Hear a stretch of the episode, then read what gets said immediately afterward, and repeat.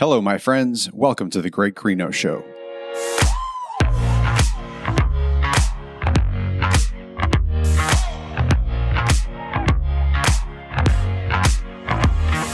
Welcome, everyone, to the Greg Krino Show, where we talk to experts, people with unique experiences, and become better critical thinkers and improve our lives. Guaranteed. All right, before we begin, you know the five things I'm going to ask you to do. Scroll to the bottom of your podcast app, give me a five star rating and friendly comment.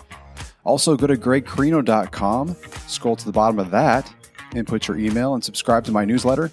I'll have those coming out about once a week for you. Email your friends, have them do the same thing, and finally, share the show on social media. So I'm on Facebook and Instagram and LinkedIn are the big ones. So when you see those announcements come out, if you could share those with your friends and help me grow the show. And last, if you have any ideas for the show or you have a guest who wants to come on, uh, email me at gregkrinoshow at gmail.com. All right, in today's episode, we have Navy combat veteran William Doc Black. Will was a line corpsman in Iraq from 2004 to 2006. He actually served with the Marines during that time, the 2nd Marine Division, and saw heavy combat. a lot of trauma from that incident or that deployment. And he dealt with a lot of grief and PTSD issues. And he actually had a, a suicide attempt. So was very uh, tragic. Happily, he's made it though. And what helped helped him make it was the folks at Warrior's Heart. So Will was a Warriors Heart alumni and became a board member where he is now. So he has a lot of good lessons learned from his experiences. I think you're going to love this show. So if you want to follow Will, you can do so. And you can learn more about Warriors Heart at warriorsheart.com. And with that, here he is, Will Black. All right, man, how you been? Pretty good. You know, life's good. Yeah, where where are you out of right now? Where are you coming from? So I just moved to um, Fayetteville, Tennessee. Oh, okay. All right. It's nice out in Tennessee. I think a lot of people from California are moving out there. yeah, there there actually are. My my wife's from California, and it's they're always asking us like, "Wait, where do you go in Tennessee? You know, what's the place?" Yeah. And it's like, well, it's Tennessee. All of it's pretty good. You got waterfalls and nature and yeah, some hills. Yeah, it is nice. I drove through there. It's been about ten years, but I drove through that Tennessee, Kentucky area yeah. in the springtime, and it was just beautiful. The rolling hills, the horses, like it was like a postcard. Right you know, with the the white fences, and I was like, man, I, I never knew this place existed. I never yeah. knew it was this beautiful. Yeah, secrets out now though. That's right. Everybody knows. Um, yeah, yeah. Oh man. Well, cool. Uh, so, William Doc Black. Do you go by Doc or William, or how do you? So, it, I mean, Will usually. Uh, you know, uh, Will. All right. A- anytime you know military friends, I always you know they'll hit you with a Doc just out of uh, just habit, I guess. But um, yeah, for the most part, yeah. It's you know, just all Will these days. Yeah, I was like, well, why do they call him Doc? And I was like, oh shit, look at his bio, you idiot. Right. um, well, let's get into that. So from warriorsheart.com, or is it Warrior Heart? Is it Warriors? Warriors Heart. Yeah. Warriorsheart.com. All right. So U.S. Navy medic, Iraq veteran from 2004 to 2006, right during the tough time. Yeah, it was, it was a um, rough. Yeah. Rough little bit. So yeah, yeah. I, I just, I guess I just, I, I, was older when I joined the military. 9-11 had just happened, and ironically, I had this thing where I, you know, my dad was an army guy, and so I wanted to join the army, but I wanted something more. So I was looking at like Army Rangers, and I was like, yeah, I'm going to do that. And then I started thinking more and more about it, and I just had this like this weird calling, right? And I just wanted to be a medic. So people are like, well, why didn't you join the Army medics? And it was I don't know, the, the Marine Corps Navy uh, situation there with Corpsman just seemed, I don't know, it just had some something to it. It just really, yeah, it, it just felt and it felt like a calling, and I just that's what I wanted to do, and I signed up at 24 and joined a fight. You know. Yeah, yeah. I mean, that was a big time to to join for a lot of guys. I mean, you joined at the time when you knew what you were getting into and it was sure. going to be dangerous. You know, I joined before that when it was, you know, 90s and it was like, oh, I'm not going to go to war. Right. And, uh, you know, of course that changed. But so, I, yeah, hats off to you. You know, just a real small uh, connection here. My dad was a U.S. Navy corpsman. Nice. En- enlisted. Yeah, he awesome. was. He was Yeah, he was uh, never went to combat. He was pre-Vietnam. He was there from like 1962 to 64, 65 somewhere. Yeah, I was enlisted uh, Navy corpsman and That's super um, cool. Got out. Yeah, I got out, and then he was a reservist during the very beginning of Vietnam. So he never actually went over there, and then he came back to the. When he came back to the U.S., he became an embalmer. So he was still around Doing yeah, bodies, right. and then he became a cop. Yeah, then he became a cop after that. So it just kind of dawned on me that around the same age as you when he was doing that job, of course, under far different conditions. You know, Yeah. you you saw the shit. So we'll get into that. But uh, so cool, man. So like, why? So there's something to it. You wanted to like more save people or Yeah, more fight, or was it kind just- of about both? I I think for me, like I I think anybody who's actually weighed out the things, you know, to uh, to take another's life is it's a big deal, and it's something I think that you should, you know, if, if that's what you choose, you, I think you really need to weigh on that as much as you can. And and of course, as a Navy corpsman, it's I mean, I spent my my entire time with just straight up infantry, right? And so you're not exempt from that. You, you know, you are you're on a you know fire team. You're in uh, a, a you know right right there with them. So it's not as common, I guess, and I guess it's situational, right? Nobody picks if you're going to get into some stuff or not. It's it's kind of luck of the draw type stuff. But I, I think for me, I just really felt I'm a a very calm and collected person, and uh, I'm very much a humanitarian, right? And that felt like more where I wanted to be. You know, the brotherhood and things like that meant uh, a lot to me, and I would just rather be on the, the healing side of things uh, Yeah, as much as you can. yeah. I mean, that's. uh I mean, there's a great honor in that, and there's actually very few people who I think do that. It's, it's certainly a unique situation, and you're a unique individual going into that. I mean, most people think military. I'm going to go there and you know bomb shit and shoot shit, right? and you're indirectly participating in that by helping our guys Sure. but then you're saving them too so it's kind of a, a unique personality to say like i'm going to throw on the uniform grab a weapon but at the same time my primary mission is to go out there and you know jump in the line of fire and throw tourniquets on and you know do emergency surgeries or whatever you, you had to do Sure. so yeah you're a unique personality in that way so that's pretty cool Well, it's funny because you know your perspective on things like really changes through through stuff, and Corpsman has a lot of crazy dynamics, right? So you can look at like running and gunning as like preventative medicine, you know, which you know that's kind of in a joking way, but I mean sometimes that's the case, right? And then there's the other dynamic, right, where you know not everybody who is a victim of war is necessarily a bad guy or a good guy, right? Some people just get hurt as bystanders, right?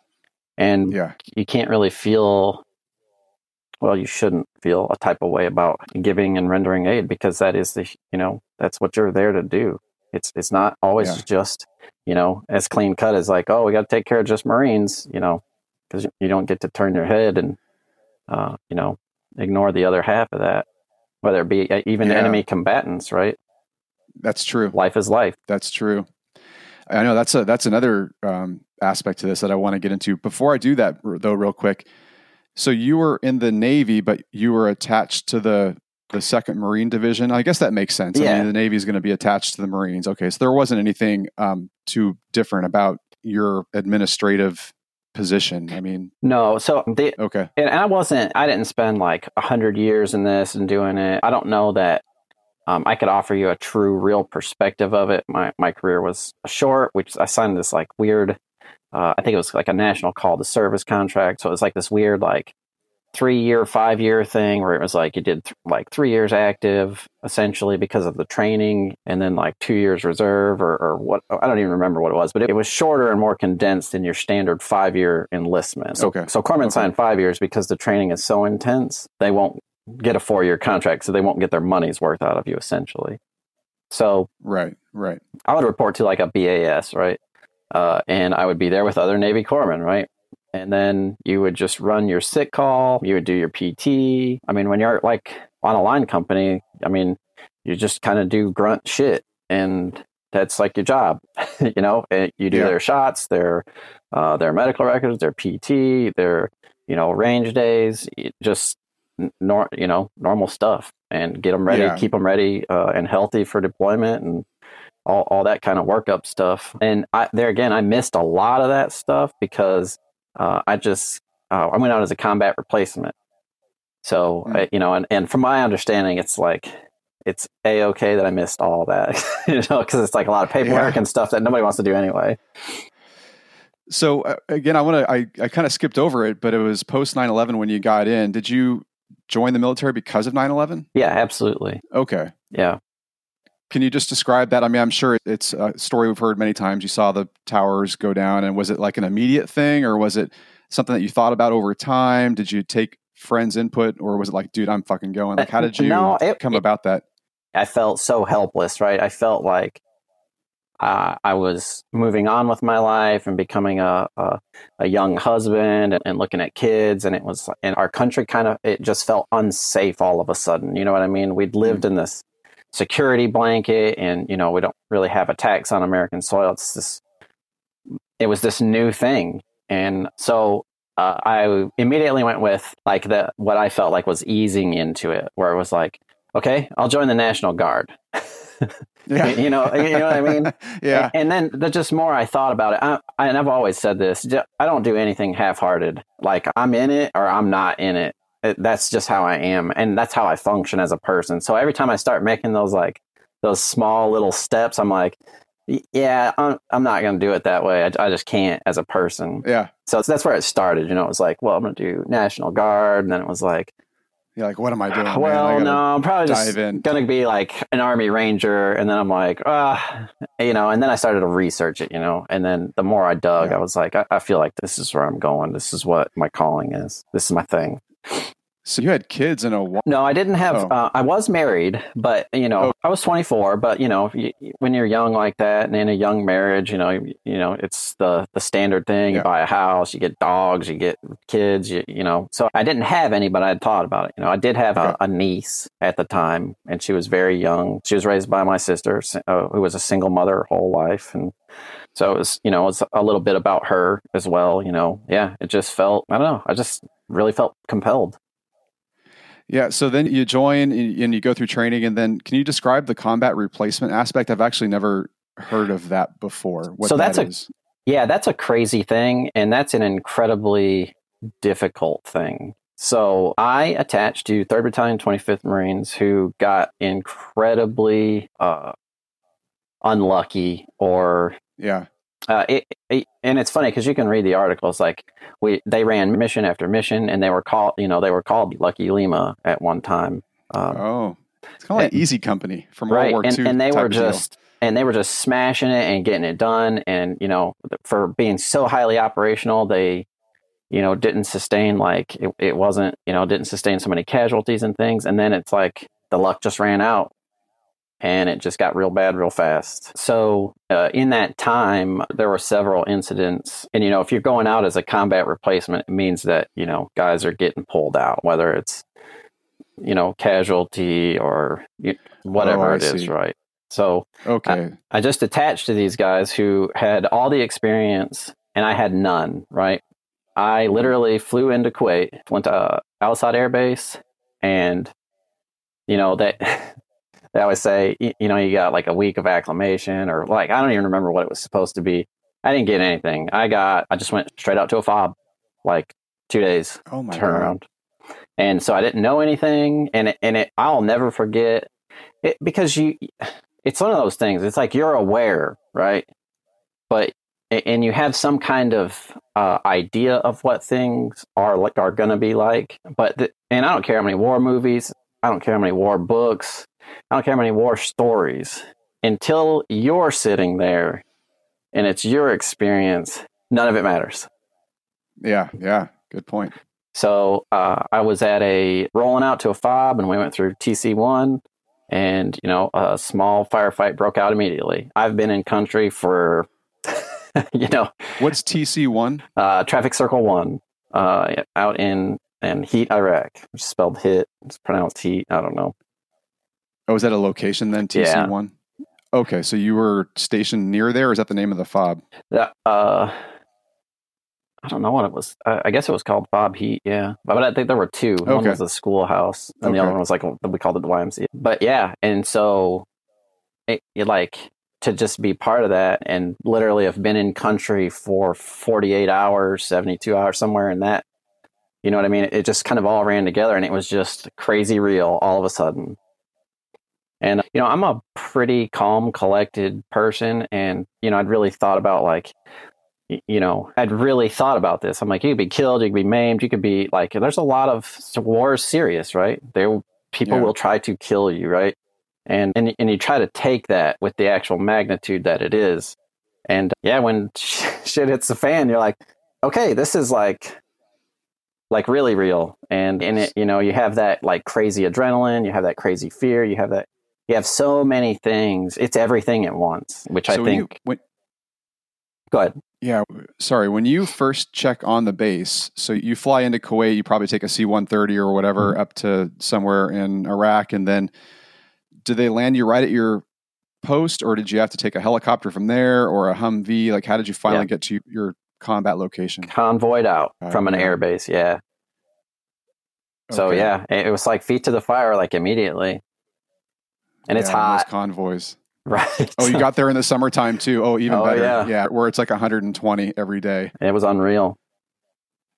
Yeah. Did you? You know, I you probably felt the same way, but I remember just when I first entered the military. This is like 1993, and I just felt this overwhelming loss of control.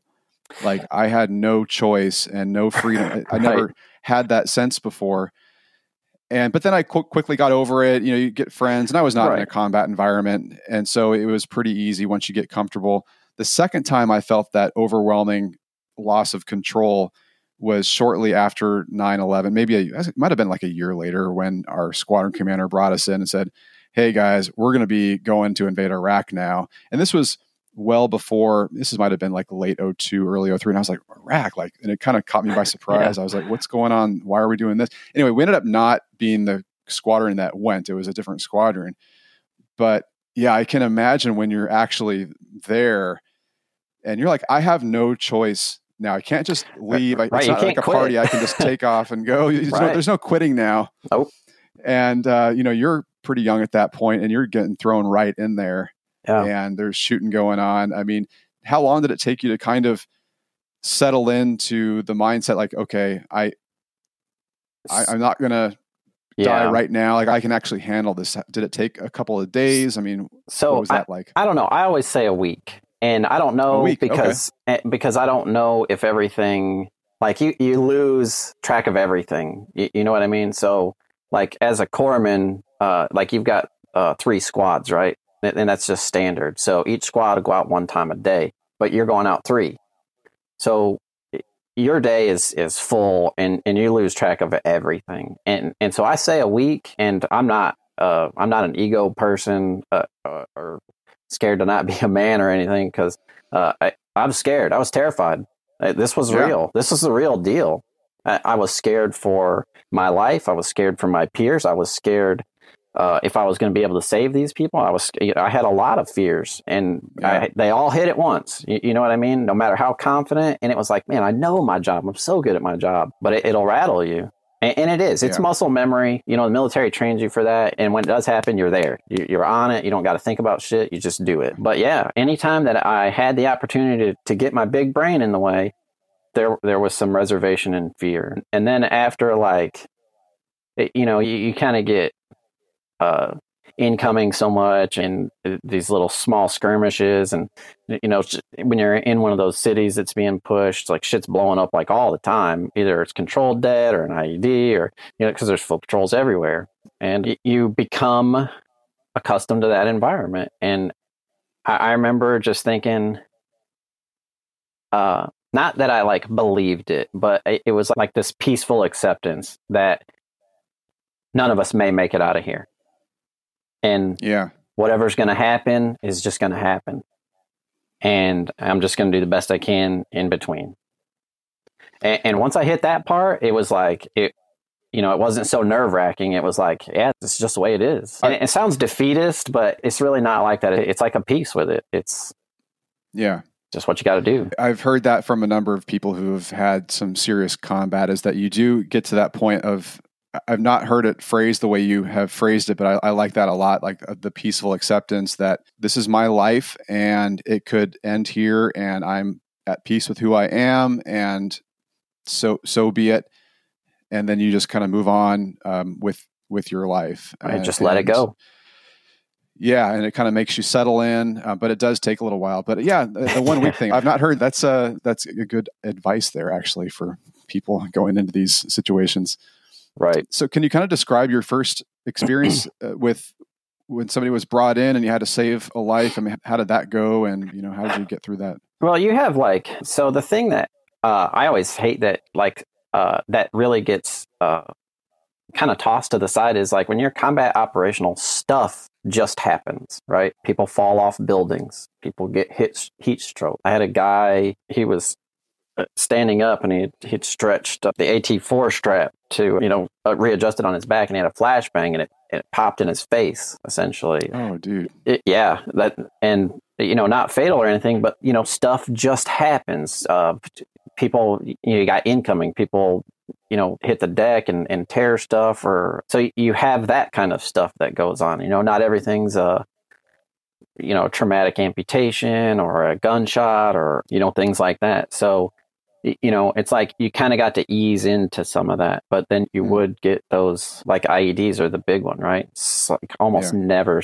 well yeah gunshots like rare right because you're kitted out and they don't they don't want to fight you know what I mean? They want to booby trap and, and, and all that. So it's mostly like oh, good um, point. all the IED stuff. They don't want to stand up firefight. You know, if they can take you know small shots and think they can get something, that's kind of what you get. But for the most part, yeah. I mean, obviously, we're very equipped to do firefights, right? We're good at it, very well versed. Yeah. You know. You so know, that's that's not the fight they want. You know. Well, yeah, that's the point I was going to make is that the fight you expect or the fight that you want right. is almost always not the fight you're going to get. Nope. And it's not going to be like you're a medic, so it's a little bit different from the scenario. But there was the scene in the what was the Chris Kyle movie? I forget. Uh, Amer- was it American I Sniper? Think it's American Sniper. Like yeah. Yeah, his first kill, they did a scene on that where he had to shoot a woman who was charging the uh, the Humvees, and I guess it was she might have been like a suicide bomber or whatever. Yeah. she had like her kid next to her, and or maybe it was the kid that charged. I don't know. Either the woman or the kid, and he shot her, and it was a legitimate shot. Yeah. But then the scene afterwards, everyone's like, "Hey, man, congratulations!" He's like, and he wasn't feeling very good about it. He's like, "That's just not the way I expected it to go down." He's, right. And and I think that's the number one people number one thing people need to realize going into combat. It's not going to be like the easy kill where it's like the bearded guy who's coming after you with the AK forty seven, you know, shouting, you know, and, he, and he's got a nice uniform on. Your first kill eh, or your first injury that you're fixing or whoever. Right. It may it may be that kind of gray area. It might be a woman. It might be the children. It might be an enemy combatant that you have to right. protect or that and, you have to save and you, and you don't feel good about it. Yeah. Right. And so that was uh, a lot of that too. So there was a whole process, and I don't remember the process, but vehicles weren't supposed to come near patrols. Right. And so it was like uh, you're supposed to flag them down. Uh, and I don't know why the Marine Corps has never had a warning shot policy, but ever you know there was for for in the city limits for cars and stuff. And it was like a flashbang and then like a warning shot and then a kill shot, right? So a lot of times you, you're banding it up taxi drivers who just aren't paying attention. Oh, dude. And that sucks. That's just, yeah. uh, you know, that's just part of it. And and the thing is, like, it, it, and it's so easy, I think, for a lot of people to like look at that and be like, well, it, you know, why are you shooting innocent people? And it's like, look, you don't know ever at any know. given time who, who's good and who's bad. It's not like they're wearing uniforms. It's not like they're, this is an entirely different, you don't know what's what.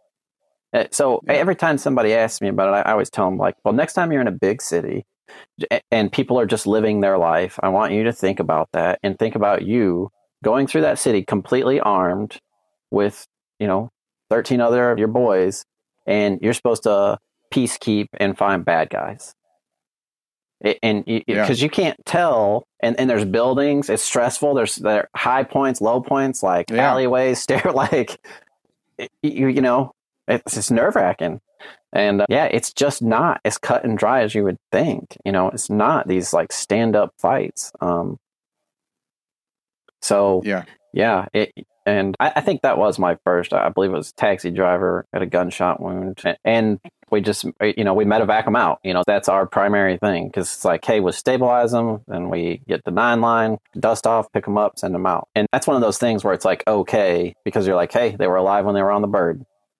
Uh, it kind of helps Yeah. you sleep at night, but like when it's your guys, it's different, right? Then you're just nerve wracked. You're like, well, I don't know, I haven't heard back, I haven't, you know. Yeah. You know were you out there on foot patrol with them, or were you like back at the the fob or the post accepting No, them as they came in? Uh, corpsmen are different. Corpsmen are on, we're on, we're on foot patrol, I, and I, I only Oh, know that okay. because I have some army medics, and, and I guess the army does it. A, s- it's slightly different. Like they have like an aid station generally. They're not necessarily on patrol with them, but we. So yeah, you have 14 Marines, so that's 12 grunts, a platoon sergeant, and a corpsman. That's your standard. Oh, that's I mean, awesome. I mean, again, hats off to you for doing that. That's so you were in the shit, man. right. Not just so, in it, you were No, in it. right. It's just a straight up grunt with medical ability. Yeah, And I don't yeah, think and what do people realize that. And that's okay. I don't have some kind of like pride, ego. I'm proud of myself, you know, but I, I don't think people necessarily understand the magnitude. Being a Navy corpsman is the no shit real deal. That's what I'll tell Yeah. people, you know. Dude, I'm proud of you. So I'm that's awesome. So that's really cool. I now, so you're out there. What are you actually carrying with you? So can you kind of talk about just the equipment differences between your normal grunt and, and you?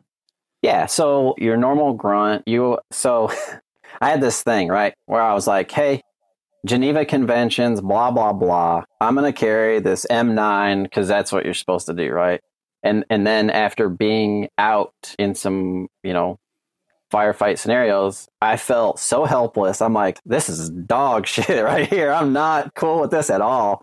And uh, they're Like like, carrying carrying the M9 or yeah, that's all I it's not- had, you know, and it was not like, good enough. Okay. well, yeah, because like it- it's meant to be a defensive weapon, right? And it is, Yeah. but you're like, it, it's not a good feeling, right? Because you're in a fight and you're unarmed. Essentially, is what it is.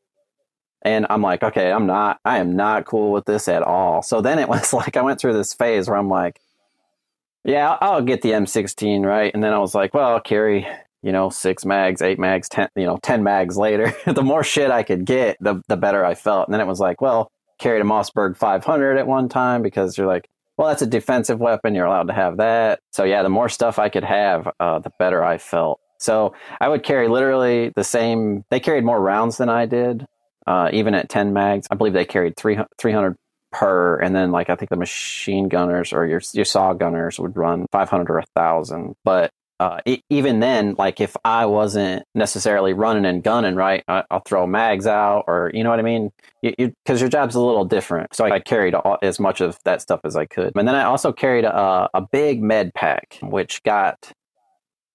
You know, it had everything. You know, the BVM, the intubation kit, battlefield chest tubes, like you know, the works. And after like say three or four casualties it got stripped down into like roller gauze and you know what i mean because it wasn't about it, like tourniquets are like the go-to for everything and roller gauze and that fixes everything on a battlefield as far as i'm concerned uh, Wow, and that's one so of those things you, you just kind of learn from experience right? You're like man i'm probably not going to use this. And you know some of that stuff it's like well we'll carry it just in case. But you, you can't medevac in a city so we would call in a track would come pick them up track would take them to an you know somewhere where they could get them on a uh, on a helo so our whole system was like way different and And, and what's if- a track? Is that just a tank or is that some sort of armored so tracks vehicle? well tracks are the um, aavs and, and amphibious assault, assault vehicles and Okay. they're not bulletproof they're not blast proof they are not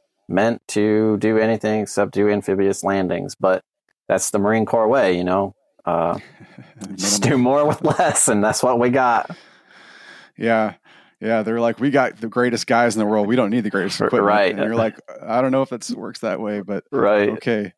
but um, So, yeah, so. I would just carry the basics because they would have like another corpsman on, like a QRF, which you know, quick reaction force, who would be on that track. So if he needed something additional, they would be aware of it because we'd have been called back, right? Hey, you know, he's got you know sucking chest wound or what, and, and you know, we would have had like one, but if you had like three or something, and that would have been some extraordinary kit. You know what I mean? You just kind of go with what you like. We're just real world experience, right? There's no substitute for that ever. So you didn't have a whole lot of dictation about what you had to carry. You probably had like a some sort of base checklist, but a lot of it was just experience, trial and error. Yeah, so you know the Marines love you, and uh, it, every platoon sergeant was a little different in how they would make you do stuff or like your gear checks, or but for the most part, you know, you just kind of let alone. You know, they're not a up your ass type of deal. Like, hey, let me see your med bag. You know, they just kind of like in passing, hey, you, you got, you know, you're good. Have you, you know, you went mm-hmm. out on patrol, you had, you know, two casualties, you good, you restocked, you, you know what I mean? Just kind of like reminder stuff. But yeah, and you know i had great leadership but yeah nobody was really uh, on you about what you did and didn't carry. They just kind of left it to you and you just get like i said like a friendly reminder at most uh, in my experience. And so your mission mainly was to walk through the city on foot patrol I, I guess providing security for a certain area. Like what was your most of your missions like? So the city was swept and cleared for weapons right okay. which was like a, a whole push of the city, uh, door to door, and you know uh, everything in the city, graveyards, palm groves. I was right there on the Euphrates, and the, you know they would find caches and de- you know detonate in place. Um, and then once that is done, then it's just about like the like peacekeeping, right? Where you're you're trying to you know keep the bad guys out. You know, you try to push them in mm. and get a fight, and then just kind of keep them out. I okay. guess is the thought process. And so, so for us, we were like uh, pretty much anywhere on the Euphrates. Uh, and it's if it's a city on the Euphrates, I've probably been there. Yeah, yeah, I've probably flown over it.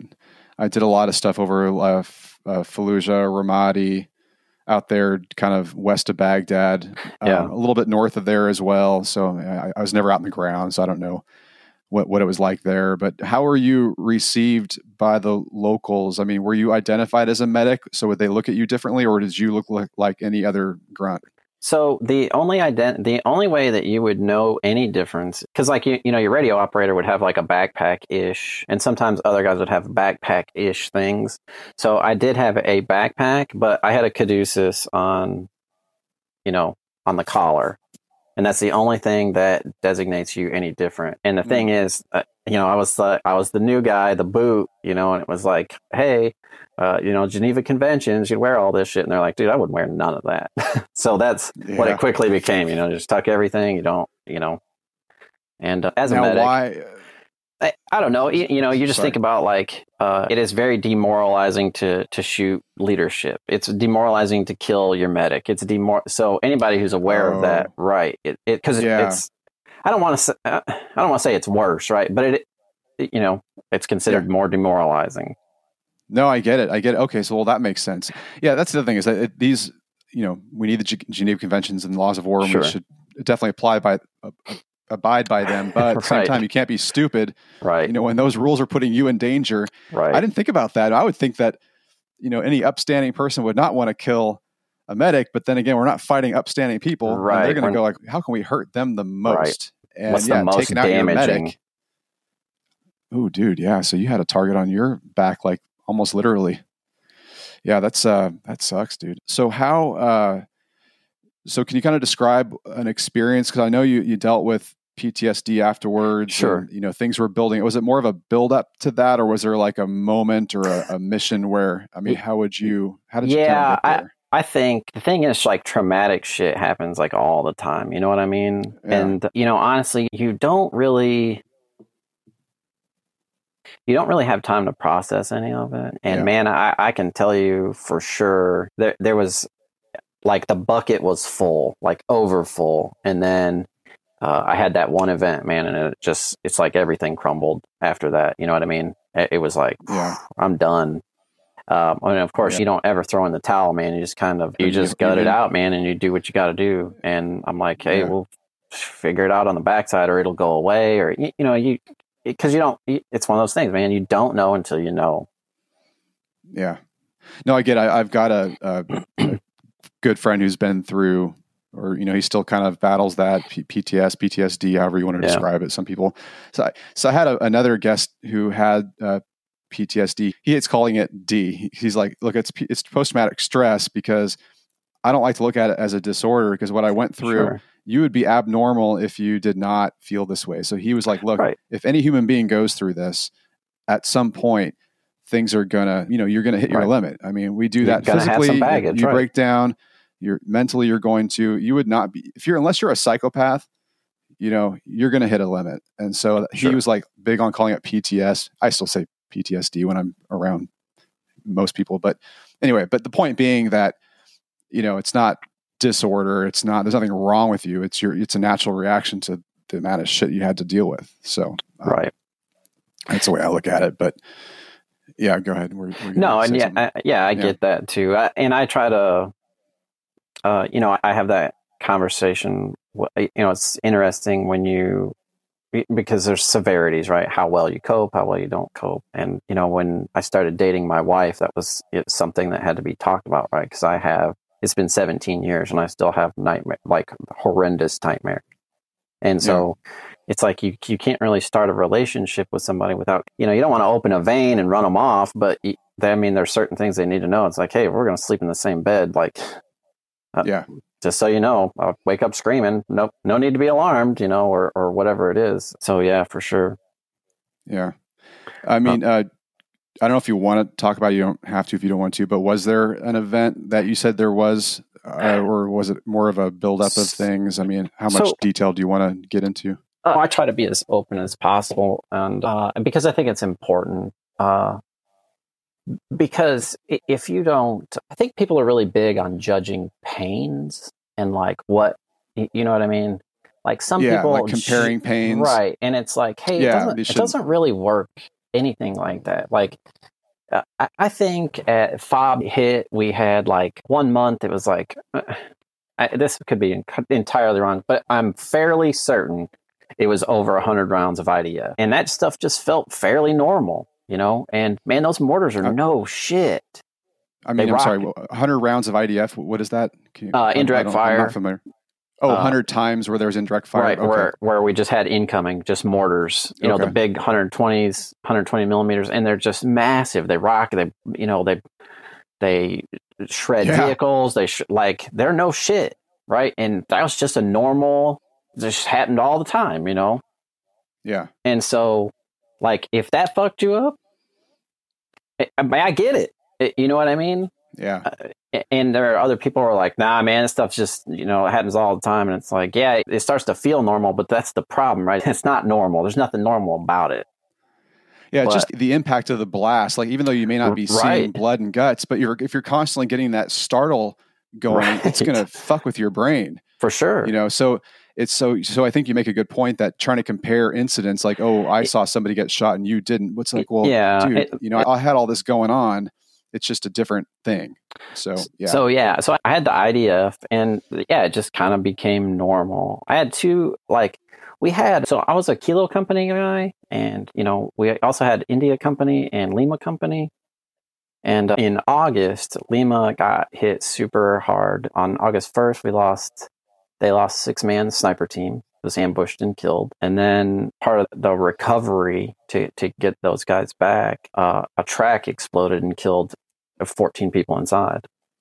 wow, So you know, not directly in my wheelhouse or anything, but that's that is that's your crew. You know what I mean? Like yeah, so they're on your team. Yeah, and man, it that it just soul crushing, right? It, that hurts, you know. And, and there were just you know, it's like that slow. Like I said, you know, you got IDF, you got firefights, you got guys getting just kind of messed up. You got traumatic amputations, you got you know this whole squad of Marines that just got wiped out, and you know, I'm an empathic person, so it's like, man, it's just ache for those guys, you know, like it, uh, Yeah. like what I feel is absolutely nothing compared to you know what it's like, uh, you know, can't even begin Sure. to imagine that nightmare. But you know, uh, September fourth, uh, they had shot some mortars, nothing new, but they had hit uh, a house and a civilian, and I uh, I tried to care for a little girl that I lost, and that that was it. It was like, man, the bucket was just full.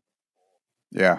Oh, dude, yeah. I that's That was it. you know? understandable. Yeah, I mean, yeah, sure. I mean, so it's kind of a build up, and then you know, at that you point, just- you're like, all right, They've just I've seen had enough, you know.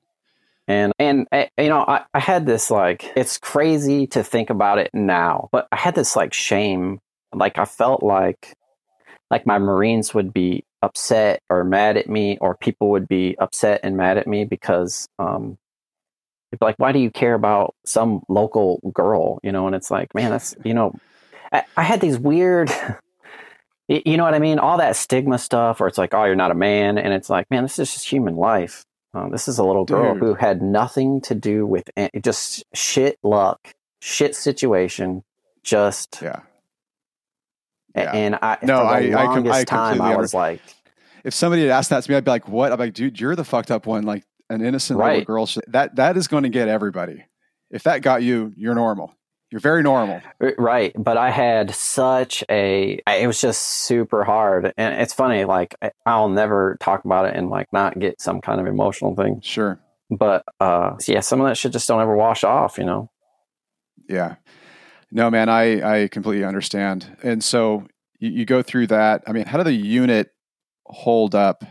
Or I don't know if it was your unit specifically that lost the 14 people, but what is a unit like that goes through that. Like, so this happens. I imagine the commander brings people together and says, "Hey guys, this is what happened today." I mean, did you ever were you ever around when there was that mass casualty event, and how do they break the news, and what happens to the unit? Do their missions get canceled, or is it just like constantly go get the bodies out, keep going? So I'm so typically, uh, I, yeah, it's all just go. But that I so there again, you know, I, I, was not directly into that. That is a that is a very sacred thing. There's uh, that blast was so big. Uh, it was on the cover of Time Life magazine. That is a in and that changed like Marine Corps history, literally. It, there is there's a lot of information on it and i am just not the person to speak on it you know what i mean that is okay something that is it's theirs you know what i mean and i'm not even yeah. going to pretend to yeah, you don't want to comment on right. I, I, mean, my heart directly hurts, hurts for it, but that is theirs, you know.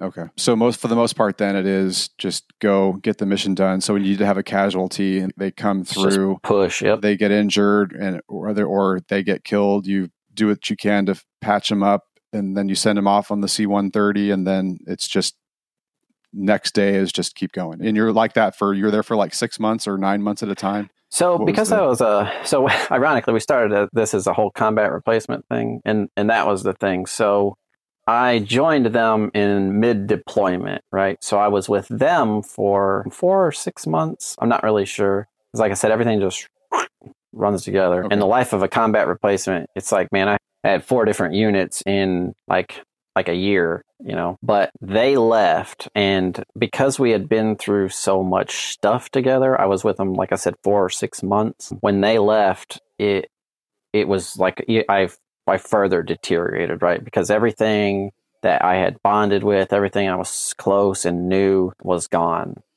You know what I mean? And yeah. I was so fucking happy that those guys got to go home. You know what I mean? I was just ecstatic but at the same time, I had another, you know, six months of shit that I was going to go get into. And yeah. it'll twist you up. It'll mess with you because I, you know, I love those guys. I still love those guys to this day. Still talk to a lot of those guys, and it is so much like a, like a family because when you're that engrossed in in stuff like that, it's a, you know, there's no substitute, and there's there's nothing quite yeah. like it. Well, yeah, and that's I've seen that many times in the conversations I've, I've had with guys is that it's the loss of family that's the most depressing. And, yeah. and I think they're realizing that, that now with soldiers coming home. You know, we think that PTSD is always some, you know, getting shot at and experiencing some sort of violence, and, and that's why. But you know, that's part of it. But the other part of it is you, you losing your family, and it's unlike any other family. Like I hate to say that family is more important than that family it's just so different. And your, I guess your real, your blood family, so your wife and your kids and your parents and siblings, like, yeah, they're, you know, very important to maybe, you know, I guess you could say most important, but it's, man, it's a really close tie though when you've got somebody who's been through, you know, literally life and death right. situations with you. Like they're, for that moment in time, they probably are closer. Right. And I think that's what causes some of the turmoil coming home. It's like, the guy comes home or girl and they've now left their sorry to say, their number one family in that moment. And now they're Right. kind of going to their number two family and trying to rebuild that. And I think that can cause a lot of conflict. Yeah, it's- probably results. It's a huge Yeah. deal because you can't like that's your tribe, right? So when you're talking about it, it's uh, there's a certain amount of awareness, right? And it's like there are people out there who are so close with their significant other or their their family where they can talk about that stuff, right? But I think that's a very limited part of the population, and they're just not comfortable. And I got totally get that. I didn't talk about Iraq for probably ten years. Hmm.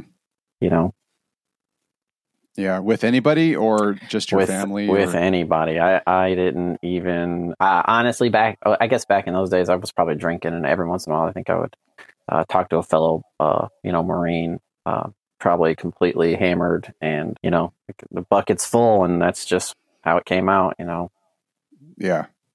So let's kind of shift into that then. So you get back and you link up with Warriors Heart. Like, did that happen right away? I mean, I think what you said 2016 is when you. Oh, so it was actually quite a bit. So you got back Yes. from Iraq in 06. I'm, lo- I'm looking at the number, the Right. timeline here.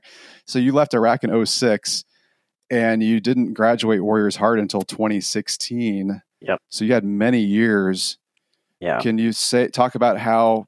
Just briefly describe kind of your progress when you got home, and then finally you're like, I got, I need some yeah, help. it, it's funny, and it's only funny now because, and I know there's a million dudes out there, I, and I hope somebody listens Yeah. to this and goes, "Man, I, I think I should probably do something different in my life." Uh, I, it was little things at first, like I, I, I was angry. I was a very angry person. I was elevated in everything I did, right? And I thought, well, that's probably just normal, and it'll probably go away. I could not I, I would not sleep like ever. Uh, like two hours and then I'm up, and then two hours and I'm up, and I'm like, I'm doing like weapons checks and shit at the house. I'm sleeping with boots on because I'm used to like Oh, wow. QRF and stuff. Yeah, I, I'm, so I'm like, I'm a little bit fucked up, but nobody's saying anything. You know what I mean? I, the, and I think everybody's like, hey, well, let's give it some time and see what goes away and what you know what I mean. Yeah. Were you married at the time? Were you with uh, your? Were you married? Who were you living with during that time? So yeah, uh, I know, I know it's a uh, ten year stretch, so there might have been. I think Yeah. I got. I think I got married after. I think there was an Okay. engagement, and then I was married after. I, I think. Okay, but you had a significant relationship when a lot of this was Yeah, happening. okay. Yeah, for sure. Okay. My my mom, she said when she came to pick me up, you know, for the welcome home thing, she said I was just as stiff as a board. Like she knew immediately, like it was just different.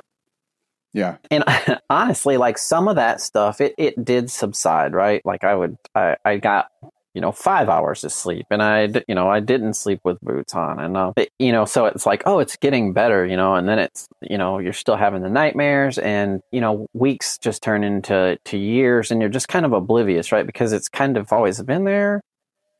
So you're Mhm. like have i really uh has it really been like this for 10 years? You know it just sneaks up on you and, and the thing is like so uh my father is an alcoholic right so booze to me was like it's just not what you do you know hmm um, I, I wasn't a drinker. I never drank. But when we got home from Iraq, they're like, "Hey, we're gonna go out and do all this." And uh, we were in a, uh, honestly, it's probably a strip club.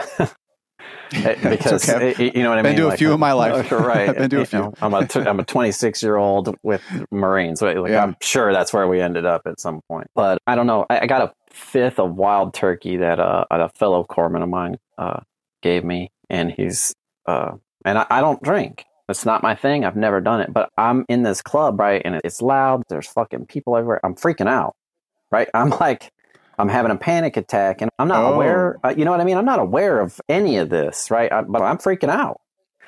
Yeah. And they're like, ah, just, you know, hit some of this. And, and so I'm drinking Wild Turkey. And, and it did, you know, I settled down immediately. It was like calm and I could get through stuff. And I went home. I didn't really think anything of it. So it's not like I just drank that and then just became an alcoholic. Uh, it, you know, because it wasn't, uh, alcoholism is a slow descent into madness. yeah. That's a good sad description because that's accurate. that's what yeah. it is though i took and i took that and i realized that night i could sleep you know so then it was like it, it became more and more right where i was like well if i drink a little bit i can go to the grocery store and i'm not such a fucking Yeah. disaster if Yeah. i um, drink a little bit i can actually sleep you know and and this went on for about two years so i wasn't like i was drinking a lot. I don't want to disc i don't want to make it sound like i was you know not a problem but it, it wasn't like it wasn't like the next part i'm going to tell you I, I had some buddies come by and i was drinking i don't remember it's pre-mixed margarita right? And so uh that's probably as much as a regular beer alcohol wise but i had Mhm. two military buddies come over and i got them a beer apiece and in the time it took them to finish their beer, I had finished the entire bottle of premixed margarita mix. And and that was relatively normal for me, to be honest. Yeah. And uh, you know, my buddy's like, "Hey man, uh, you ever think you should slow down or maybe you drink too?" You know, he wasn't an asshole about it. He wasn't confrontational. it's just a just a brother that's concerned, you know. And uh, you know, I hadn't really thought about it, didn't really think about it much that night. And and then it uh, like somewhere in the next three weeks, I was like, the panic kind of set in. I'm like, oh my god, am I like, am I like a fucking alcoholic and shit? And I'm like, I'm pretty sure I'm an alcoholic, and I'm like freaking out about it, right? And I'm like, you know, I don't want that alcoholism in my life, and um, and so I just stopped drinking, right? Just quit, no big deal. I didn't believe I was an alcoholic, didn't really, you know, because I was like, man, alcoholics can't quit. I just quit, it's no big deal. And uh, I stayed sober for like a year or two years, and it was funny because, Oh. like, knowing what I know now, like all the hindsight stuff, uh, it's really obvious because I would like talk to people and I would tell them that story, and they're like, "Yeah, man, you, you're probably good. You're probably not an alcoholic." And it's like I was just like really trying to find an excuse to get back into drinking.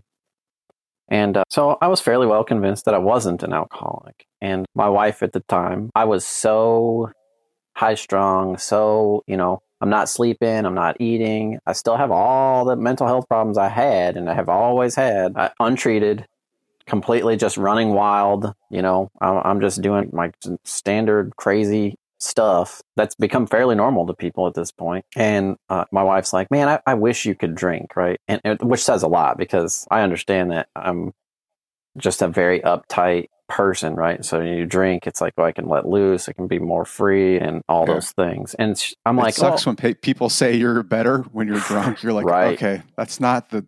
right, it says a lot, right? yeah, you're like, so my real person is not It's- good. it's not enough, good, right. It makes you want to drink more. You're like, well, damn. Right. Yeah. So uh, she's, I said, well, we'll just get a six pack, you know, and we'll drink together tonight and it'll be fine. And that six pack uh, turned into a six pack of tall boys by the end of the week, which turned into a half a case by the end of the month, which turned into a case by the end of two months, which turned into like two or three, two or three cases a day for 10 years. Jesus. Well, I guess man. eh, I guess eight years if you count the. Yeah, I guess more like eight. I always say ten because it's like all kind of smashed Many, together. many but- years. Yeah. Yeah. And- you were drinking Yeah, constantly then. Yeah, oh yeah. I would drink and pass out three times a day. Oh, dude. Yeah. Yeah, I was a fully functioning alcoholic. I would do the shower beer. I would drink on the way to work. I would, man, it's just a slow descent into madness. And it got, it was, it had been bad. You, you know what I mean? hmm and I'm pretty tough dude, but it I don't it was like, man, I don't know how I'm gonna get out of this. And I remember having so many emotional breakdowns and my mental health was just absolute shit. And I'm you know, I'm in counseling at this point. I, I say trying to get help because there again, like if you're not willing to go into a counselor and just spill your guts and get super vulnerable and like get to the point and talk about all the shit you don't want to talk about, man, you're wasting her time and yours. Yeah. Just But- go go full force. Yeah. But I felt like I was like, oh, I'm trying to get help. And it's hard when you're like clouded with booze all the time. Like I would drink heavily before I'd go into these appointments Yeah. Because it's like I, I don't I don't even want to be here. I don't even want to talk about any of this shit. I don't want I don't want anything to do with any of it. Yeah. I mean, did you? Wow, that's a lot of drinking. I mean, Right. how was your other parts of your health, like just your body, I would think at some point would just shut down, like whatever, blood pressure, heart. I mean, that's a lot of beer. So I mean, I had um, and when you're an alcoholic, you don't you don't eat. You know what I mean? You eat to sober up. Yeah. Uh, so yeah. you can drink more, and that's about what you'd eat. I'm a six foot tall man, and I probably weighed 140 pounds, and probably 20 of that was straight up uh, like uh, beer belly, because you know it's like all the carbs and the the sugars, and I felt like smash shit every day. Uh, I would sweat just profusely all yeah. the time, just sweating booze out, sweat like uh, the panic attacks were like so much worse because it was like, hey, do I have enough money for booze? I can't get by without booze. I can't, you know, I, my liver and heart and like, you know, the just poor effects on everything and uh, stuff yeah. that you're just, it's like you're kind of aware of, but not really aware of. Were you in the army at, or were you in the navy at this time? Were mm, you no. working in the military? So you were a full on civilian. Yep. Okay. And how was your co- how were your coworkers? How was your job scenario working out? So, I, you know, I'm a, I've always been a lone wolf, very much still that way. It's just who I am as a person. I'm very solitary and picky. I've got a small circle. So uh, I was just able to really hide it until it got really bad, right? Because people would, so you could smell it on it and be like, oh, that's just from yeah. the night before. Uh, and I think it was just accepted that way. You know, they're like, well, he's just a, a, vet who's got problems, you know. And I will say this the company I worked for, they ultimately, in the end, did me so right, so solid. And they could have, I'm sure they could have found ways to fire me and do nothing with me. Uh, and they didn't. Okay. Um, well, that's, yeah. Good, right.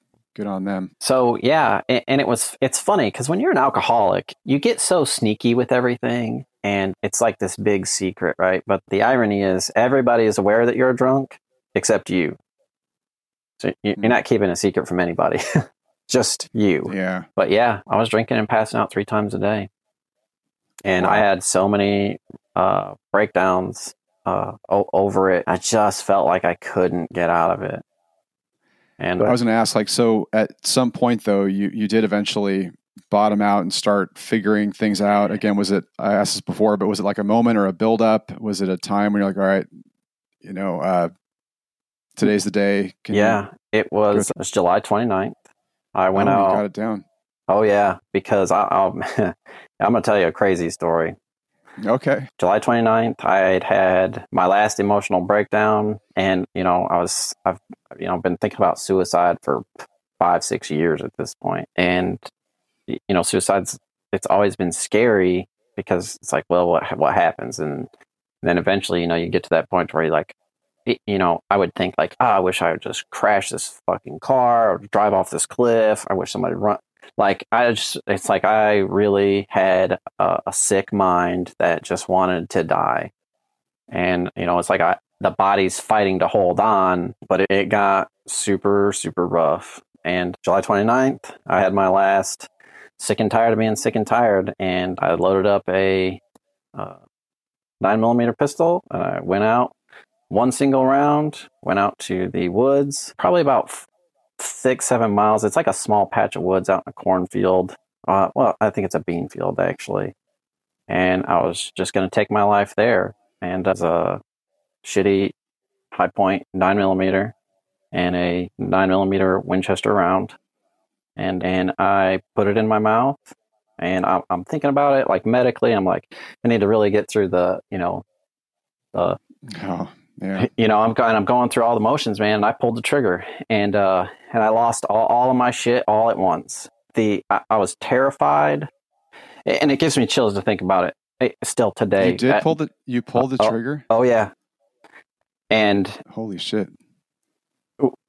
It, like like I'm shaking thinking about it because like I'm telling you yeah. everything in my body just like froze and and went into this like instant regret and I was you know I'm, I'm like a fucking crying drunk mess like and, and I, I'm not actually sure if any of this has happened or not happened. I, I, didn't have any more rounds because I, you know, I thought, well, what if a kid finds it? You know, I don't want them to have access to this gun.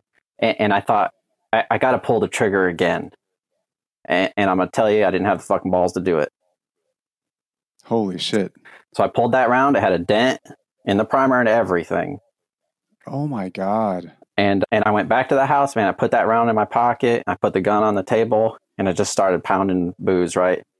Uh, because I had this tremendous amount of shame, fear, guilt, regret. I had just everything at once, man. And it, it's funny because I can still talk about it, and it's like I still feel the shame of it. And, this is so long ago, and my life is so different. But I was just sick, right? I'm just a sick dude, and that's just nuts, man. But yeah, the, the regret and the shame of it all, and it's like, well, let's, wow. let's just never mention that to anybody. But I think the truth is, like, that's a fucking nuts story, man. And uh, well, I yeah. don't think people get that chance, uh, obviously. Wow. So, I've never heard that level of uh, that that type of scenario before. I've heard of people who have attempted suicide, but not, you know, like they jumped off of something that was kind of.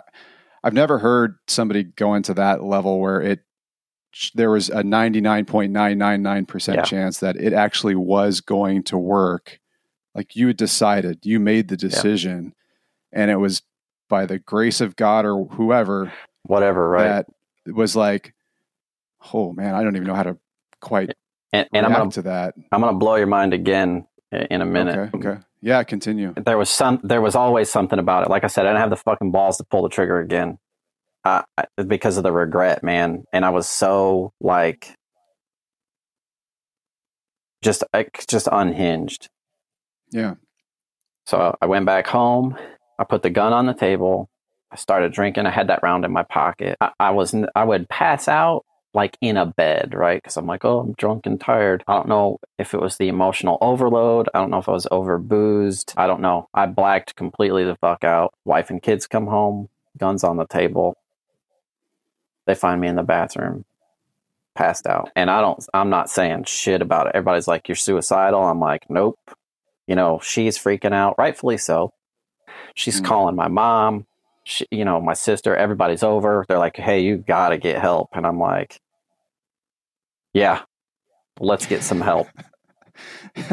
and I went to I like, mean, I'm, I'm, laughing just because I'm like, right, right. But that's what it takes, right? Because, oh and I think, God. I think that's the thing, man. When you're a corpsman, like you are the help, right? And it just felt like, Good like, point. Who, I don't know who to get help from. I don't know how to help myself. I don't know what I'm doing. I can't navigate this. So I go to, I don't know, like Betty Ford or uh, one of those like free drug alcohol places and i'm uh, and at this point man i have i have roller coastered so far i don't have a fuck to give like literally so they're like yeah, do you have like nightmares? Do you have? And I'm like, yep, yep, I want to die. Select um, all. Yeah, I drink. Select all. fuck yeah, I, I, drink too much. Yeah, I've got homicidal and suicidal. T- I've got it all, you know. And I'm just being straight up honest. And I'm feeling like burning, man. I'm feeling like everybody's looking at me, and everybody's like, this dude is fucking lost it. And I was half drunk when I got there. Uh, you know, I'm drinking beer on the way to rehab because that's what fucking drunks do. And you know, I'm like fucking.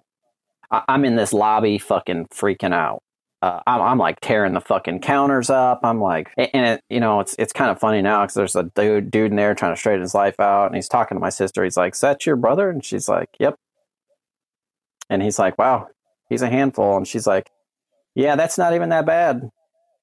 You know, and so you again, were actually like tipping over table. You were doing yeah, I was just something in the lobby or just fucking disaster, uh, just a disaster. And I think I blew like a point four something which oh uh, which right is like well, holy shit but it's like come to find out that's like standard alcoholism for people right like, oh, okay. when you've got that much experience of drinking all the time you pretty much that's you're still functioning breathing it's normal shit and yeah, they're like a lot of people will die at point two and you were point four right but because of the tolerance right yeah. you get 10 years of hard yeah. drinking and the dude's like we can't take you because the ptsd is too bad so I wake up the next morning, it's July 30th, right?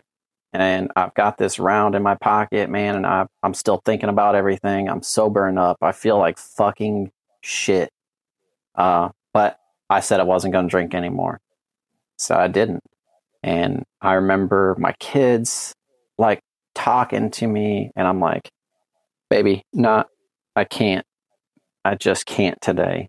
And I'm drinking coffee. I'm eating Star Mint hard candies. Like, I can't fucking think. I'm thinking about everything that's going through. Like, you know what I mean? it, it is all mm-hmm. so fast, so unreal. And and I'm thinking in my head, I'm like, did any of that fucking happen? And I, and, you know, it's like I've got the round. You know what I mean? I'm looking at it. I'm like, it's definitely got a fucking dent in the primer. And, and I'm not, you know, I'm not saying anything to anybody. And man, my my ex wife, she gets my sister, my family. They're calling, and they're calling everywhere, trying to get me somebody to take my insurance, try to get me an inpatient, trying to get me something, some kind of help. Mm. And I am not an active participant in this. I am. I'm just letting them handle it because I'm just. You're just exhausted. The only thing I'm thinking about is don't fucking drink. Don't drink. You don't got to do nothing else. Just don't drink. And yeah, and yeah. I'm a determined person, so like when if I've made up my mind, it, yeah, if I tell you it's going to rain, you just get the umbrella, guaranteed. So mm-hmm. I, I, mm-hmm. knew I had that going for me. We call places and they're like, you know, they'd screen me I talked to them for a minute and they're like, well, you know, you really need to go to detox. And I'm like, well, I'm not fucking, I'm not going to detox. They're like, well, you could die. And I'm like, lady, that's fine. You don't understand how okay I am. If I die, great. And, and I think about that now, right? Like, it, mm-hmm.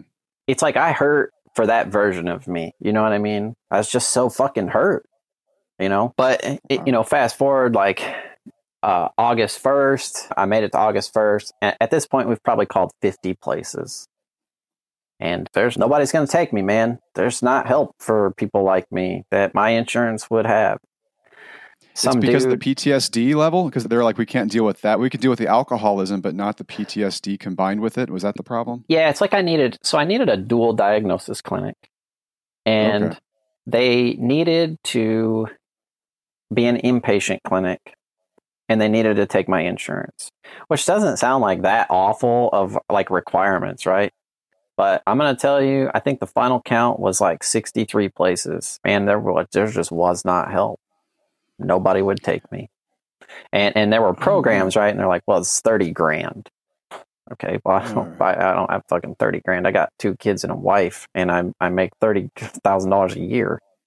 You, you know, and, and man, I, I it hit me hard. I went into victim mode. I'm like, I have never asked this fucking country for shit ever. Yeah. And I just want help. I just fucking want help.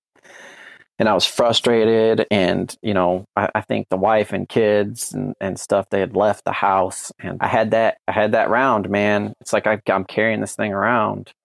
And I don't know. I had to know uh, because I'm telling you, I could not pull that trigger again. And I, I went out in the backyard. I loaded up that one round. I pulled the trigger and it fired. Oh, dude. Yeah. Uh, That's and, uh, yeah. So, I'm not um, sure I um, believe in miracles, but that makes me believe in miracles. Hey, look, I, am not. Uh, yeah, see, I'm not a. I'm not that way either. But that whole like, yeah, look, coincidence. Anything that you call a coincidence, I assure you, wasn't uh, it's by design. And I, whatever you call that, your God, your universe, your what, like whatever, man. I, I don't know. It's something way bigger and greater than us. And you know, uh, that shit's yeah. out there, and, and, that's just that's me. And I'm not a. I, I've never been some religious, you know, person. I guess I'm very spiritual these days, but back then it was not at all. And yeah, man, yeah. I, I, that told me that it's the real deal. Like, yeah, but yeah. they they came back, and, and you know it's hard on it's hard on everybody. You know, the uh, wife and I weren't like doing well, obviously, because I spent ten years as a drunk, and you know we're talking divorce, and and she's still helping me. You know what I mean? She could have just abandoned me, and I think she had some hope for the marriage after treatment, maybe, but we just were so so much better off without each other. And we get along great and stuff now but yeah we, we ultimately did end up divorcing and she had found warrior's heart and got me into warrior's heart. So oh. warrior's heart she contacted them and it was such a new facility. They had like like 10 people who had been through the program. Okay and they didn't take insurance but they said, "Hey, we have we have a way to get people in sometimes, like outside funding or like grants or you know stuff like that." And uh, so, man, it gave me hope. I was so hopeful. I'm like, God, I hope I can go to this place. And we would be in contact with them. I got screened. Well, I wasn't talking to anybody. I was still, you know, feeling shitty because mm-hmm. I haven't drank, you know, but my wife at the time did all of it. She took care of it. And one day, uh, they called, I believe it was October 15th. And they said, Hey, this, uh, this, pri- this private guy uh, right, he likes to do stuff for veterans. He raised the money, and you're going to go to treatment. And yeah, he called and told me personally that he paid for my treatment and uh, went wow. to Warriors Heart August 17th, I think is when I showed up. And wow, that was in 2016? 2016. Or, okay. Okay. And I'm like, I was joking, say I'm the only guy that was sober by the time he went to rehab uh, because I'd, you know, I, I, was so proud. I'm like, I got 15 days of sobriety, baby. You know, and and it's funny because when you're like a full blown addict like that, you it all of it fucks with you. It's like, uh, so I'm driving to Texas, just me and my dog, my service dog Dozer. I've got like two changes of clothes, uh, some books about miracles and shit. for a newfound leaf, you know, that I've turned over, yeah. and and, and uh, like $150 that my mom gave me to get there. And I didn't look at a map. I didn't, I hadn't slept. I, I, was still feeling shitty. So I'm like, well, I can't come this day. You know what I mean? I started shooting them with the excuses and, and it was like, mm-hmm. it, because I was just so fucking, it, you know, when you're drinking to mask anxiety and depression and stuff, all that shit just comes back. And, you know, it's like, fuck, man, how did, I used to do shit like this all the time. Now I can't, I feel so paralyzed. Like I can't do any of this stuff. So mm-hmm. I, I'm like, you know, going through it in my head, and I'm like, all right, I need to fucking sleep today. I'm gonna wake up at one o'clock and I'm gonna fucking drive at night because the traffic will be less shitty and blah blah blah, you know. And that's what I did. Uh, so I'm like, well, I'll be there the 17th, and they're like, uh, okay, uh, you know, because that's. And at the time, like having no experience with addiction or alcoholism, and it's like everybody says shit like that, and you're like, maybe we see them, maybe we don't, you know, because yeah, getting help yeah. is a real thing. And so I just, I drove and I, I, hit Texas, right? From Alabama to Texas. I think it said eight, eight hours or 18 hours. I'm sorry. So I, I, hit Texas. I'm like, fuck, man, I'm halfway there. I stayed the night with my dog. I got up the next morning when it just started driving to Texas, right? Well, Texas is the fucking size of the US, basically. You know, when you start driving it, you're like, holy shit, like I've been in Texas for nine days and I'm still not yeah. there. so by not looking at a map, it was like you know, and you can't get there. Like you got to hit San Antonio, Dallas, Fort Worth, Austin, yeah, it's, it's like long, long every drive. town. And I'm like, oh my god, I'm gonna fucking lose it. And, and it starts yeah. fucking with you, right? I'm like, hey, I've already got enough gas to get there, and I've got eighty six dollars left. I'm like, you're going to rehab? You could just fucking buy a twelve pack to and you get there. Yeah. And I'm like, nah, man. I, when I set up, man, I was done you know, I had a serious fight with myself, just battling. Yeah, so I'm like, nah, we're not doing that. I said, it's not happening. And I checked in, and, you know, like I was a scary guy, not because like I'm just scary, but I, I was, I wasn't well. just really wasn't well. And uh, it's so funny because, you know, Josh and Lisa Lannon, like, you know, Warriors Heart is my family. And I, I, talk to all of them all the time still. Mm. But he said, "Man, I didn't know if we were going to be able to help you." He said it was. Oh, you were that bad. It was pretty rough. Yeah. And you know, of course, he didn't know at the time, but I'm like, "Fuck, man! I already know miracles are real, so there's got to be hope." You know what I mean? So, yeah, uh, I checked in and and I went through the program.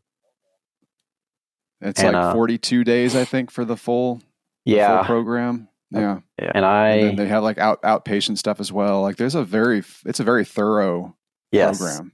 Yeah. So uh, back when I went through it was a 28 day and you could extend. So okay. obviously nobody gets better in 28 days, which is why it is the way it is now. So I signed yeah. an extension and they're like, "Hey, do you have money to extend?" And I'm like, "No, of course not. You know, I didn't have any money when I got here. So, you know, some stranger paid for my shit." And I'm like, "Hey, look, I will I'm like, it's income tax season. I'll fucking, uh, you can have that when it comes in. I, will write you a mm-hmm. promissory note. I'll, you know, I'll do anything. I, I just don't have it. You, you, know what I mean? You want me to fucking dig ditches out here for you? Like what you just tell me, mm-hmm. like what I can do. And they're like, well, we'll see what we can do. And, you know, there again, they found the money. And so I did stay the 40, 42 or 48 days. I don't even remember what it was. But Okay. after that, it's like I had some footing, right? I, I had like 60 days sober. But the truth is, like, that is nothing. And, you, you know, when you're so boozed out all the time and now you're like forced to feel all this stuff, like, it's like, so you feel better physically and stuff, but like mentally, you're, you're kind of struggling more than you were because you, you kind of had not the numbing boo- the pain. right. You had the booze as a crutch, so it's like, man, you still had some shitty stuff, hmm and uh, man, I, I didn't have a plan. I didn't have uh, I, I knew that I could not go back home.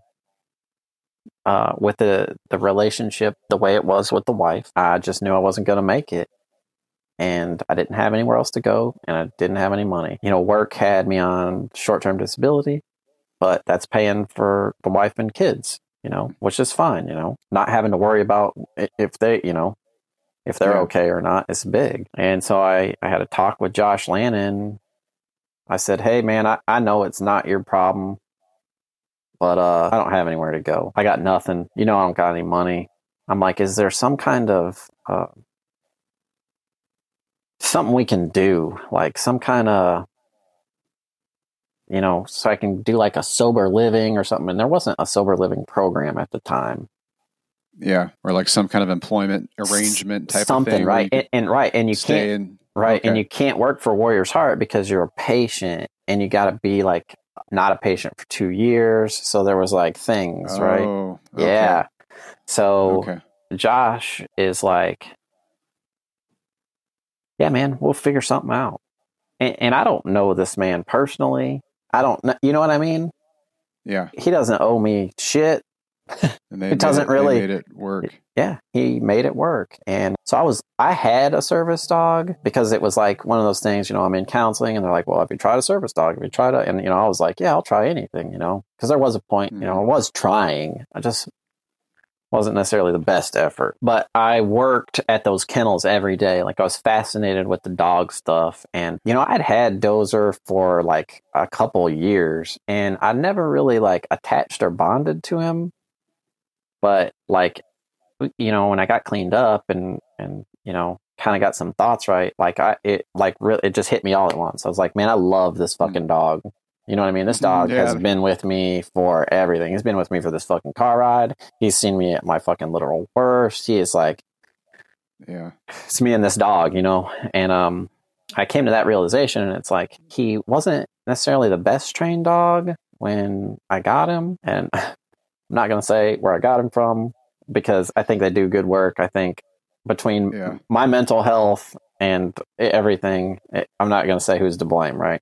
Could have very Okay. easily could have been me, but he, uh, I learned all this stuff about training dogs, and I was just fascinated, and I, I was like, man, I want to make my dog better and do more. And so I worked at the kennels. And at the time, the kennels was run by a subcontractor, which led Okay. to, oh, you can work for them because they're not Warriors Heart. And it's something you're Okay. already versed in. And and we made it work. Oh, nice, nice. Yeah. Yeah, I and uh, well, I I interviewed Bob Bryant from Mission Canine Rescue a couple episodes ago. Did you work with them, or are they a different organization? Where is there any relationship there? It's probably a I'm not sure about the. yeah, it's been through there's so many of those programs and they're Oh, um, okay. yeah, so it's just one of many. Yeah, Okay. Warriors Heart now has its own. It's all just Warriors Heart because Okay. the contract had ended and then they just went on to their own. So when they went on to do their own, Josh had called me and I was sitting in Nashville traffic, I remember, and he's like, "Hey, do you want to come back and and do the startup for our canine program?" And I'm like, "Are you serious?" Okay. And I'm like, Yeah. "Yeah, man. Of course I'll do it." Uh, you know, Yeah. I'd be freaking honored to do it. And I did. I, I went back, got it started up and running. And, you know, like anything, man, it had some struggles. It was a struggle bust Yeah. for a while, but it's super great now. Uh, you know, you got the kinks and stuff worked out. So they provide service dogs for veterans. What what what does Yeah. the canine program? So provide? yes, so you can go and get a full blown service dog or an emotional support animal, right? So Mhm. the the funny thing is, dogs you, you wouldn't think about it, but like it- when you talk about canines and their different drives and like their way of their thinking, like dogs that love a, a ball, right? And they're in predatory drive, like they are addicted to that ball. So there, there's like these super crazy parallels between like training a dog that they the clients get to see and their own personal addictions, right? Uh, and it also gives them like a like a judgment free, unconditional, loving companion, right?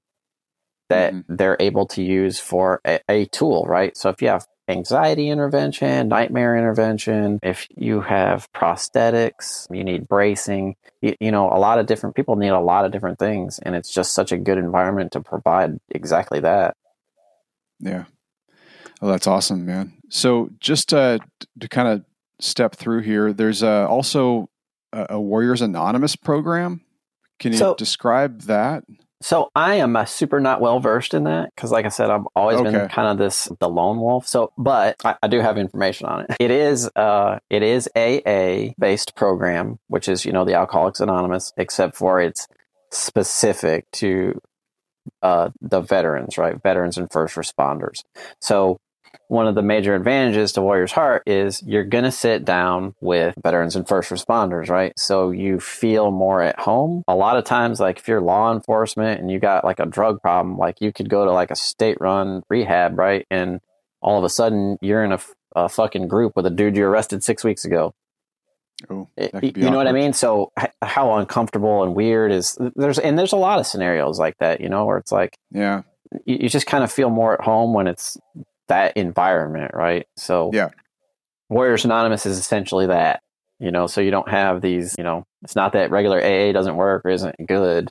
It's just that little extra comfort. You know. Yeah, you, you get the the family right. atmosphere more than you would at a, at another program and they're okay that makes right. that makes and, sense. and that's super like that's a super crazy good thing that they did right? Because it was like everybody's like man i just need warrior's heart. I just need warrior's heart you know? And it's like these guys would go home and they'd struggle and like i just need warrior's heart. And then uh, i'm not sure where it came from or where it was founded but it was like hey you can take warriors anonymous to your area and you can run it you, know what I mean? Oh. You, you, can do the Zoom meetings. You can do, you know what I mean? And now you have, yeah. you like make your own Warrior's Heart, you know, essentially. Oh, so good, it's a super good. cool program. So the main facility is in outside San Antonio? Yeah, it's in um, Bandera, Texas. Okay. About 45 okay. minutes from San Antonio. Okay. And is that the only one or are there others around the country? So I know they were talking about satelliting out, but the medical license is state to state and all that stuff is like okay. really complicated. So I don't know where that's at, but as it stands, yeah, currently that is the only one. Okay. Well, it's centrally located, so you know people sure. from all over the country could get to it in fairly short flight, I guess, or drive. Right. Who knows? But although it is Texas, well, that's a that's a man, that's a fascinating story. So I, you got some great you know topics here on your list here, but I like this one. You know about getting help you know when you're what's advice you would give to veterans who are afraid to get help? Because i know you talked about the shame and that's a very serious powerful emotion that prevents us from acting. What advice do you have for guys? Eh, help is like it's that funny thing like if you sit around and you think do i need help? the answer is yes. Hmm. if you think that some of this stuff is just going to work itself out, you're wrong. And, and you know, it's so funny because like we're such prideful and egotistical people, like just in, in, nature, right? But like, when was the last time your ego did anything positive for you ever? you know what I mean? Yeah. Um, yeah. It, it's so hard to let go, but you just have to. You have to get the help. If you just do what you've always done, you're always going to get what you always got. You, you got to take that scary ass step. And that's the hardest part if, if you can make it through the gate, I promise you the rest is easy. You just got to get through the gate. That is the hardest part because there's always an excuse. Well, I'm not going to see my kids for 40 days. I'm not going to see my wife for 40 days. Uh, what am I going to do about work? What am I going to? And the, the truth is, what, what are you going to do? Drink yourself to death? Like that's your other option. This shit will kill you. This is, you know, this is the real deal. I think statistically, you're looking at like if you have mental health problems, I think your suicide rates are like 40, 40% or something like that. And if you have an addiction on top of mental health, your suicide rate like doubles. It's like 80, 86%. Or, right. So, so if you're not out there just killing yourself, then you're out there, you get OD, uh, alcohol, alcoholism is not a way to die. It's horrific. You know, the stomach cancers, the liver failure, like organ failure, kidney, renal failure. Yeah. It's not good. Yeah, it's and, not like you just drink and pass out and die. It's like some that's it bad disease that can take over. I mean, it, it's you die from something else caused right. by the alcoholism. Yeah, or, or you know, um, I think you know, the, even esophageal erosion, right, where people like rupture and bleed to death, choke to death on their own blood. Like, there's a, a ton of horrific things that, I, and I think alcoholism like f- affects like 40, 44% of the world, right? So, like, this is not some secret. It's like a dirty little secret that nobody talks about. It's like there's tons yeah. of people with alcohol problems. Yeah yeah, and, people who are kind of on the edge, and alcohol right. is just a very easy thing, yeah. for us to go to, and I think it's a very normal way to deal with. I mean, I hate to say normal, but it's a very common way to deal yeah. with pain. Like, if you want to take the edge off, have a drink, it's socially acceptable. And, yeah, we don't really think of like, oh, it's just alcohol. You know, he's not in that much danger. You can survive right. that for a long time. It's not like opioids where you, or fentanyl where you could die right. immediately. So we kind of like just maybe don't think about it too much, but it can really uh, destroy. It's a slow. You, what'd you yeah. say? Is a slow descent into chaos? Yeah, slow descent, slow descent into madness, man. It, it will kill your family life. It, will kill your. It'll kill everything it's it insidious. touches. It's just yeah, how it is. Insidious. Uh, you know, I also think a, a, big thing holding people back is they. We talked about the comparing pain part where they say, yeah, "Well, maybe they don't think it's good enough, quite right? as bad," or yeah, or I didn't experience quite as bad a thing as that other soldier did, and I don't think that I really should be going to this thing I can figure out on my own. And it's like, well, maybe just take the step anyway and see what happens. right. So that's probably the better way to, to do it. You know, I think it, it, yeah. that is a big thing. I, I, remember sitting down at Warriors Heart and, and, you know, I'm just vomiting to people because I'm so full, right? And it's like, oh, I can talk to this person. I can talk to this person. And, and I remember sitting down with the guy and like just kind of covering like the tops of some stuff, you know? And uh, he goes, man, after hearing that story, I don't even know if I need to be here. And I was In like, an odd way, that probably like, made you feel better. I'm like, well, I mean, it made me feel bad. And I'm like, well, it's, it's not like that. You, you, know what I mean? It's yeah. like, man, pain is pain. Like, it, who, you know, yeah. you, you, just have to get over that. Like, you know, who's a shitty judge of everything in your life? Uh, you know what I mean? Like, mm-hmm. we over or under stuff all the time. And, um, yeah. Like I look at, I, I used to be a real negative self talker, right? And it's like, God, the way I talk to myself, I would never, like, if you wouldn't talk to your kids that way, then don't talk to yourself that way. It, you know, it's the yeah. same thing with like getting help or like, you know, oh, just man up. It's like, well, how's manning up been working for you? You, know what I mean? Like, you can man up when you like twist you your man up and get you, through the gate. You know what I mean? That's manning up because that shit's true. hard, man. Uh, you know, being vulnerable and saying I need help, like, and like it's not. It is so hard. Like like tomorrow if you interact with five people ask three of those people for help. And it doesn't even have to be major. Ask them to help you load your groceries or uh, pick up trash or, or whatever right? Asking for help is just difficult. So when you're talking about something with some actual weight and magnitude it is hard. But yeah. man it's the only way. It's not just going to fix. You got to get through that gate yeah, well, I think just sharing your story is impact is probably already impacted so many people, and I mean, I just yeah, I mean, shit, it's impacted me, man. I'm sitting here with my picking my job off the floor, listening to it, and uh, I'm happy to see that you're making progress, and now you're part of the board at Warriors Heart, and right, you're, but, now you're you've made a whole living out of helping people through this. Yeah. So, and there's a lot of people out there who need help. And it's right. not just veterans, it's like you said, first That's responders. Right. I've got a buddy who's a he's a, a firefighter and he's never been in a you know, he's never deployed to combat, but some of the stories he has are like combat level stories.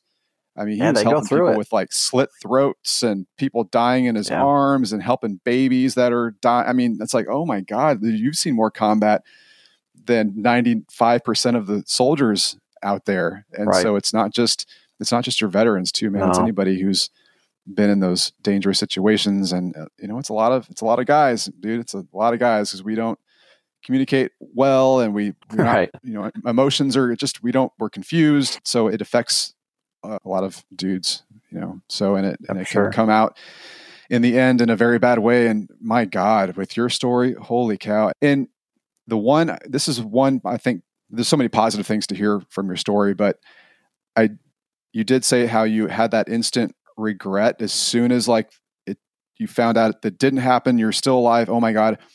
I actually heard the sim the exact same thing from um, another person. This was on TV. It's a TV show I watched. It wasn't even a person that I knew, Mhm. but they interviewed a guy um, who had jumped off the Golden Gate Bridge, and he said as soon as he took the leap, he instantly regretted it and wished he hadn't.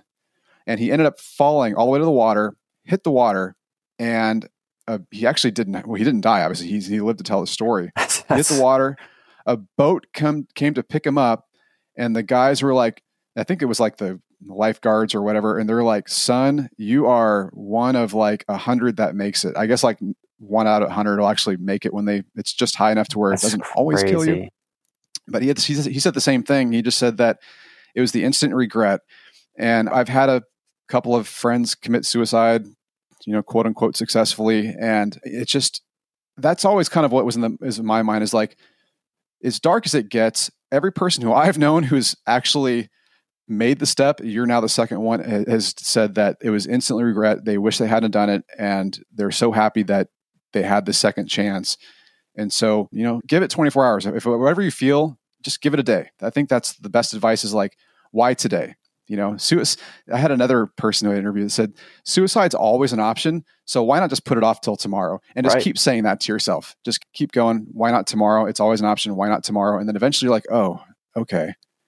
You know, there is light at the end of this tunnel, and there's plenty of people who are going to wrap their arms around me and, and rescue me and, and help me through it. And hell, just by opening up, they might be better off for having allowed to be, you know, allowed that you allowed them to help you. That might make them better off. Right. We all get better off. So, anyway, it's a long winded answer. Well, and you know what's crazy about that too? Like for people who think about suicide. So, I mean, I thought about ending my life for, like I said, literal years. So psychologically, we know that um, neurons that wire together, fi- that, that fire together, wire together.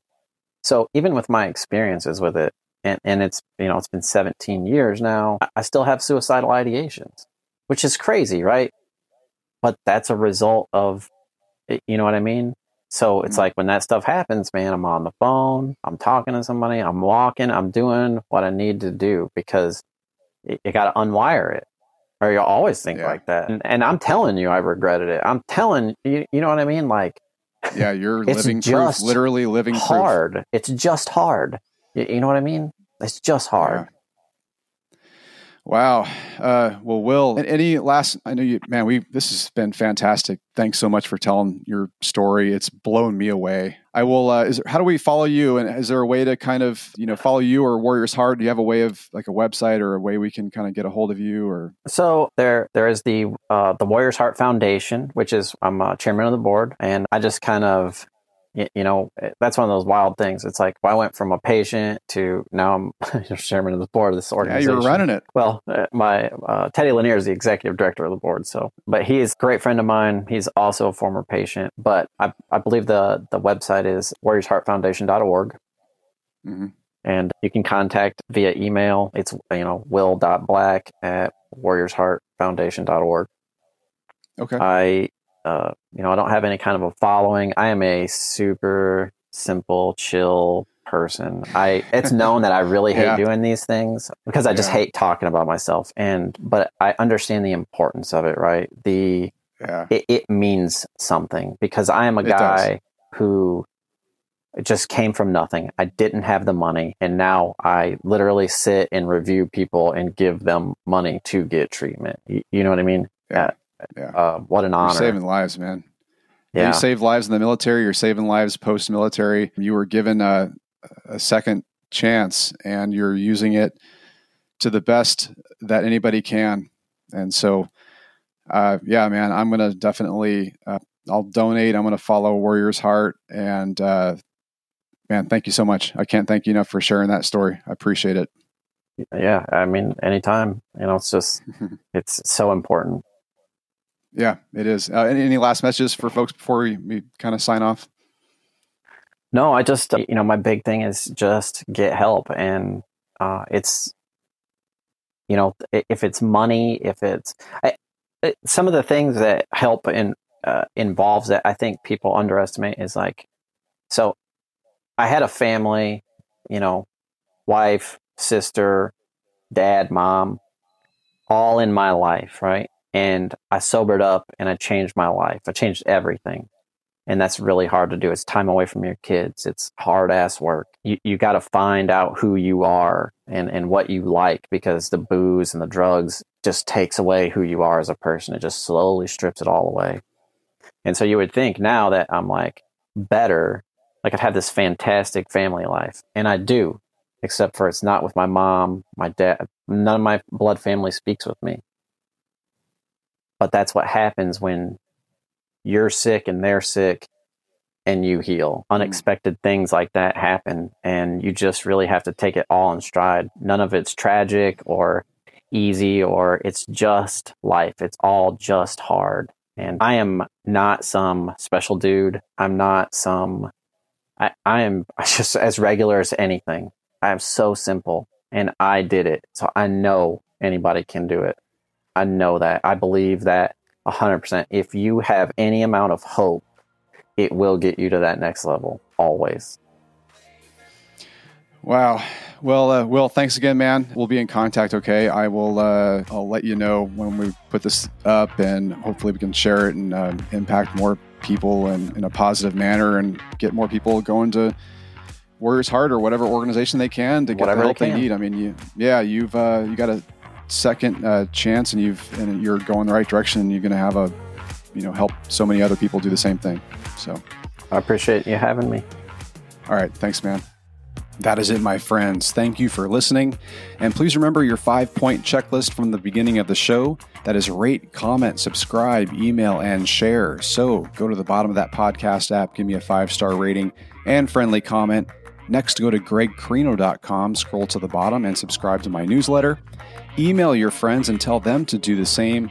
Please share the show on social media. So I've got a Greg Krino Show page on Instagram and Facebook and I have uh, my personal page on LinkedIn. So share those shows on social media. And finally, if you want to contact me, if you have an idea for the show, or you just have some feedback, please email me at gregkrinoshow at gmail.com. Take care and see you on the next episode.